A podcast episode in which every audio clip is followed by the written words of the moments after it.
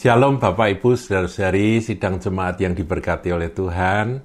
Turun kiranya damai sejahtera dari tempat maha tinggi bagi Anda semua. Dalam suara gembala kali ini, saya ingin mengajak saudara untuk merenungkan satu kebenaran firman Tuhan tentang kebaikan. Kita sering kali eh, mengatakan ya, kalau kita melihat ada seorang yang berbuat baik, kita berkomentar orang ini orang baik.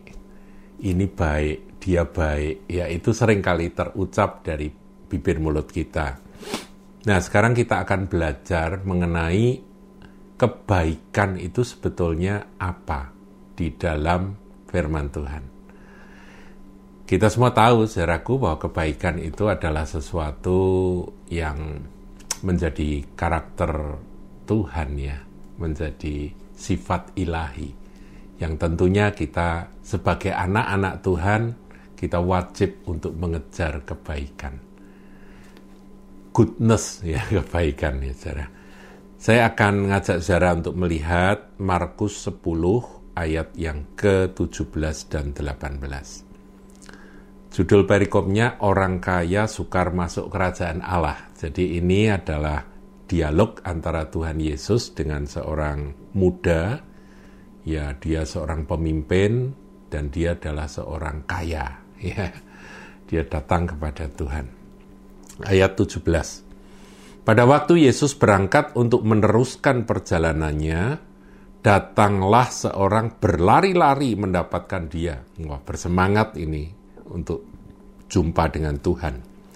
Dan sambil bertelut di hadapannya, bukan hanya lari-lari ketemu Tuhan kemudian langsung bicara, tidak menghormat saudara. Dia bertelut di hadapannya, di hadapan Tuhan Yesus. Ia bertanya, jadi ada satu pertanyaan yang dibawa. Guru yang baik. Hmm, dia lihat Tuhan Yesus, kemudian dia berkata, guru yang baik. Saya kira itu adalah satu eh, kalimat yang wajar karena dia melihat bahwa Tuhan Yesus di mana saja selalu melakukan kebaikan. Betul, saudara. Dia menyembuhkan orang sakit, dia mengusir setan, membangkitkan orang mati, dia mengajar akan berbagai eh, nilai-nilai kerajaan Allah dan semuanya itu baik, nggak pernah ngajar yang nggak baik, saudara. Jadi kalau ada predikat ditambahkan ketika dia memanggil Tuhan Yesus guru yang baik, ini nggak salah menurut saya, saudara. Dia bertanya, guru yang baik, apa yang harus kuperbuat untuk memperoleh hidup yang kekal?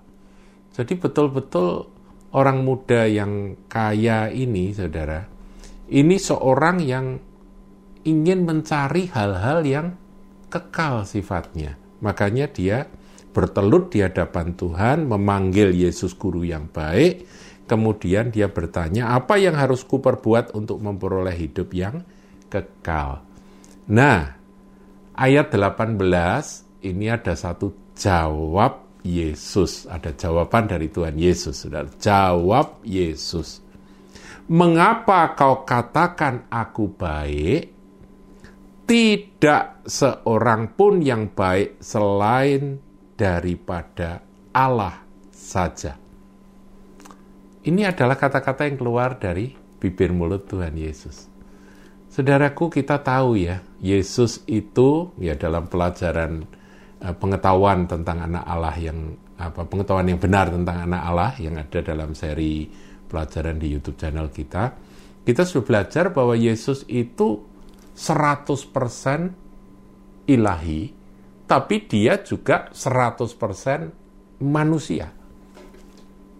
Nah, ketika Tuhan Yesus berbicara, "Mengapa kau katakan aku baik?" Itu Tuhan menunjuk pada dirinya sebagai manusia. Tidak seorang pun yang baik selain daripada Allah saja. Pelajaran apa yang dapat kita petik dari satu ayat ini, saudaraku? Oh, ini dalam, saudara ini sangat-sangat uh, penting ya untuk kita renungkan karena ini pelajaran yang sangat-sangat dalam. Tuhan mau katakan bahwa segala kebaikan yang ada itu berasal dari Bapa Surgawi. Ini yang paling penting untuk kita pahami, saudara. Karena dengan menyadari hal itu, maka kita akan dilepaskan dari merasa diri baik. Faham ya? Ini pelajaran yang Tuhan uh, wariskan kepada kita ketika kita membaca ayat ini. Ketika Tuhan dikatakan guru yang baik, dia langsung berkata, "Mengapa kau katakan aku baik?" Tidak ada yang baik kecuali Allah. Jadi kalau engkau melihat aku baik, itu sebetulnya bukan aku, tapi itu Allah yang ada di dalamku. Itu yang Tuhan ingin sampaikan. Nah, warisan apa yang kita kita terima dari Tuhan ketika kita membaca akan ayat ini. Begini, saudaraku. Manusia, kalau dia sudah berbuat baik, dia merasa bahwa dirinya cukup baik. Dia merasa bahwa dia itu memang baik. Nah, ini ini akhirnya membuat apa? Membuat dia merasa bahwa ya, aku memang orang baik. Nah, Tuhan ingin mematahkan akan eh, bahaya kesombongan itu dengan sadari kalau kamu punya kebaikan apa pun itu, sekecil apa pun, baik kecil, menengah atau besar kebaikan yang kau lakukan. It's not you. Itu bukan Anda. Itu adalah Tuhan yang bekerja di dalammu. Sehingga engkau bisa berbuat baik. Dengan demikian, saudaraku, kita nggak akan berani untuk menjadi tinggi hati, menjadi sombong, menjadi merasa bahwa aku ini baik. Enggak.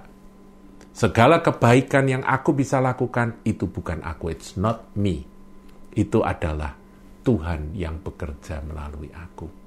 Sehingga orang tersebut ketika dia dipuji, dia tidak besar kepala, dia tidak merasa bahwa dia uh, patut untuk menerima kemuliaan itu, tapi dia langsung mengembalikan kepada Bapa Surgawi. Tuhan ini datang daripadamu sehingga engkau memberi kesempatan aku untuk bisa berbuat baik. Sehingga orang merasa bahwa aku baik ketika dia memuji aku aku berkata itu bukan aku itu adalah Tuhan yang bekerja melalui aku. Ini yang Tuhan mau ajarkan. Mengapa kau katakan aku baik tidak seorang pun yang baik selain daripada Allah saja itu maksudnya demikian saudaraku jadi kita sebagai orang Kristen saudara ketika kita berbuat baik pasti ada rasa sukacita dalam diri kita. Biar sukacita itu kita kembalikan dengan kita mengucap syukur Tuhan. Aku bersyukur bahwa Engkau bisa memakai aku untuk menyatakan kebaikanmu. Itu bukan kebaikanku. Paham saudaraku ya? Ini penting. Ini ini penting saudara karena banyak orang berbuat baik, berbuat baik, berbuat ini dan itu dan dia merasa bahwa itu adalah dirinya sendiri. Saudaraku, kita perlu bertobat kalau masih ada yang seperti itu. Gak ada salahnya saudara berbuat baik dan saudara bersuka cita karena orang itu tertolong, ya, orang itu bisa menerima kebaikan. Saudara ikut bersuka cita, nggak ada salahnya. Tapi kesadaran ini harus kita pegang bahwa ini adalah karena Tuhan mengizinkan aku Tuhan yang menolong aku untuk aku bisa berbuat baik. Itu adalah kebaikan Tuhan yang bekerja melalui aku. Saya berharap saudara memahami akan pengertian sederhana ini dan pegang teguh akan hal ini. Dan itu yang akan menyelamatkan kita. Tuhan Yesus memberkati.